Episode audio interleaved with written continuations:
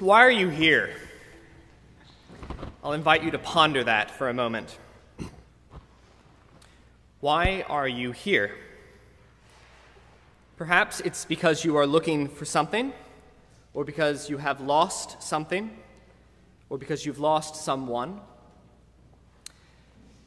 Perhaps you're here because your parents made you, or alternatively, perhaps you're here because your children made you. That does also happen. Perhaps you're here because you have always been, or because you feel you have not been here enough. Perhaps it's because you feel some nagging sense of obligation, or because you wish that you wanted to be here, or perhaps because you wish that you wished that you wanted to be here. There's no shame in these answers, and surely we have all felt some, maybe all of them. In his lectures to young priests on the eve of their ordination, even the Archbishop of Canterbury, Michael Ramsey, would say, You put yourself with God, empty perhaps, but hungry and thirsty for him. And if in sincerity you cannot say that you want God, you can perhaps tell him that you want to want him. And if you cannot say even that, perhaps you can say that you want to want to want him. Embedded in the Archbishop's exhortation is something beyond the obligation or the expectation. It's a kind of longing. A longing, perhaps, for comfort, for quiet, for confession, for absolution, for the gift of Jesus Christ in the word of Scripture and in the sacrament of the altar. After all, we all need to be fed. And so again, I ask, why are you here? And this time, not why you're in church, but why you're in this church particularly. If we're honest, many, if not most of us, are in one denomination or another because our parents were, and that's no small reason. Some of us have been in these pews since before we were born.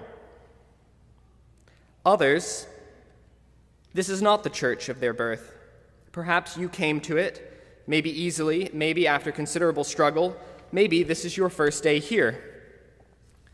It's fitting that today's lessons fall in the midst of the week of prayer for Christian unity, because both Matthew and the Apostle Paul have given us some lines to mull over when it comes to denominationalism.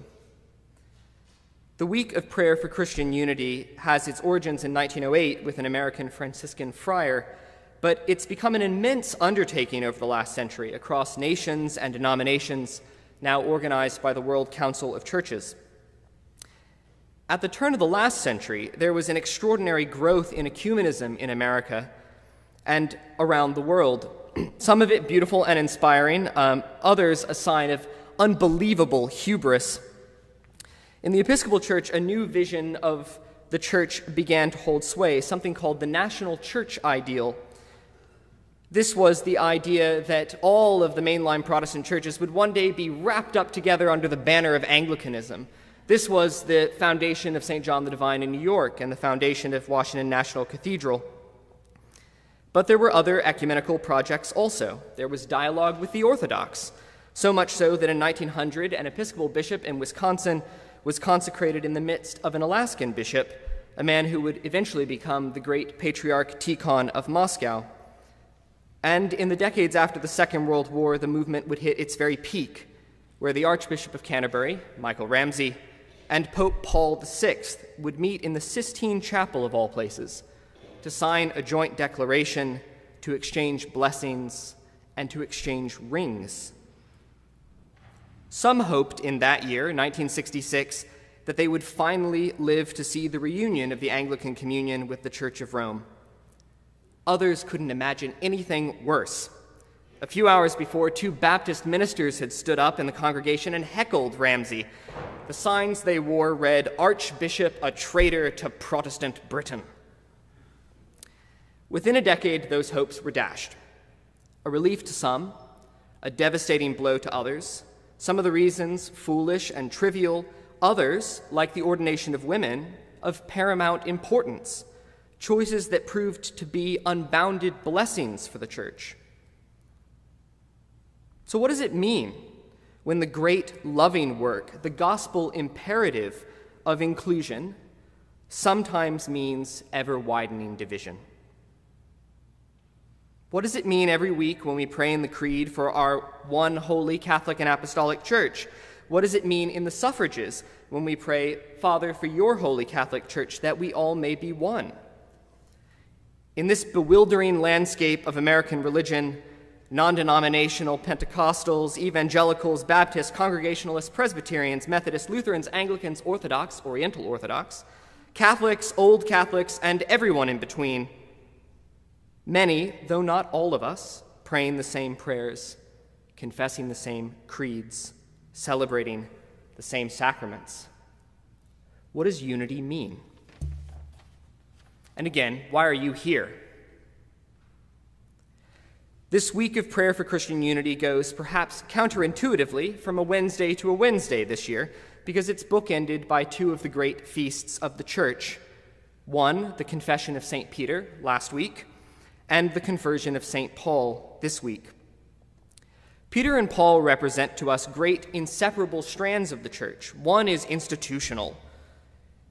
Peter, to whom Jesus says, Tu es Petrus, you are the rock upon which I shall build my church.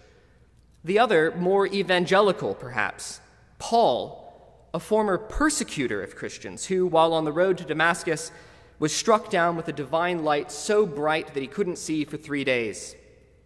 We've encountered both men today. Their shared ministry wasn't always an easy one.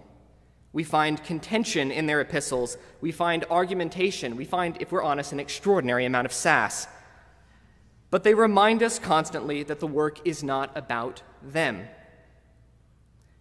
We heard Paul write this morning that it's been reported to me that there are quarrels among you, my brothers and sisters. What I mean is that each of you says, I belong to Paul, or I belong to Apollos, or I belong to Cephas, or I belong to Christ. Has Christ been divided? Was Paul crucified for you? Or were you baptized in the name of Paul? I thank God that I baptized none of you, except Crispus and Gaius, so that none, no one can say that you were baptized in my name. Were any of you baptized in the name of Apollos, or Crispus, or Paul, or God forbid, Cephas. This might be good to know. Were any of us baptized in the name of the House of Bishops and Deputies of the Protestant Episcopal Church of the United States of America, or of the United States Conference of Catholic Bishops, or of the Presbytery of Southern New England? No! We've been baptized in the name of Jesus. We live in and strive with and are fed by the Church of Christ. The reason for our disunity are many, and some are of great importance. But just like the differences between Peter and Paul, the great maddening diversity of Christian expression has a potential to bring innumerable blessings. You can't have one without the other. The experience of other Christian believers different from ourselves is part of what keeps us honest, part of what challenges us, part of what inspires us in our shared work. Because we're praying for unity, not uniformity. The man Jesus calls us to build his church, or excuse me, the man Jesus calls to build his church, Simon, who is called Peter, is not a scholar or a judge or a scribe or a priest. He's a fisherman, and not a particularly good one at that. Everything about Jesus' earthly ministry teaches us that he envisions for us something new that the power structures we imagine and invent for ourselves are inadequate, that they comically miss the mark. Jesus asks us to cast down our old nets in favor of new ones. He doesn't ask us to be fishers of Presbyterians or of Anglicans or of Roman Catholics or of the people we know or of the people that we like or of the people we feel comfortable around. We're not called to be fishers of the well educated or of the less well of the comfortable middle class, or of the poor. Jesus asks us to be fishers of all people. There is no modifier. He doesn't tell Peter how it will unfold, he only says, Follow me. How have we followed? How have we fished? As we contemplate our shared ministry as Christians, we should give thanks for the ways in which we thrive in our little corner of the one Catholic and Apostolic Church. There's much about the Anglican way to inspire hope and joy. Our service to the poor and needy, the openness of our doors, our theology, our learning, our music, our art. But we must always resist the temptation to think that having good liturgy and good day schools might be both a competition and the sum total of our Christian ministry. It's not. We have much more to offer to God than this. So I hope you'll take a minute now to think about the church of your birth. Maybe it felt quite similar or wildly different. Maybe it was this very place, in which case I charge you to imagine this church in the past. What were the blessings of that place or that time? How did it feed you? How did it fail you? How can we carry those wounds and those blessings into this place for the enrichment of our Christian lives and for the greater glory of God? I'll end here. Last night, I was driving to St. Stephen's for the Christian Education Forum with parents and children of the parish. As I went up the Danbury and Wilton roads, I passed a fair few churches. At Our Lady of Fatima, the parking lot was full for the Vigil Mass. At the Congregational Church in Wilton, parishioners loaded baked goods and meals into cars. And at St. Stephen's, parents arrived to speak earnestly and beautifully about their hopes for their children's faiths and lives.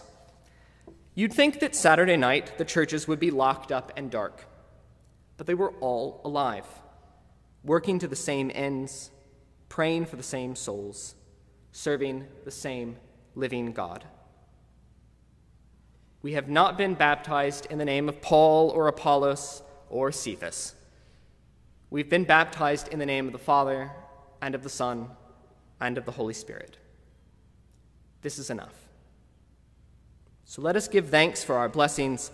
Let us pray for the strength and vision to overcome our failings let us look to and learn from our Christian brethren, even when it challenges us. And let us pray that in the fullness of time, we may be one, not all alike, but one. In the name of the Father, and of the Son, and of the Holy Spirit.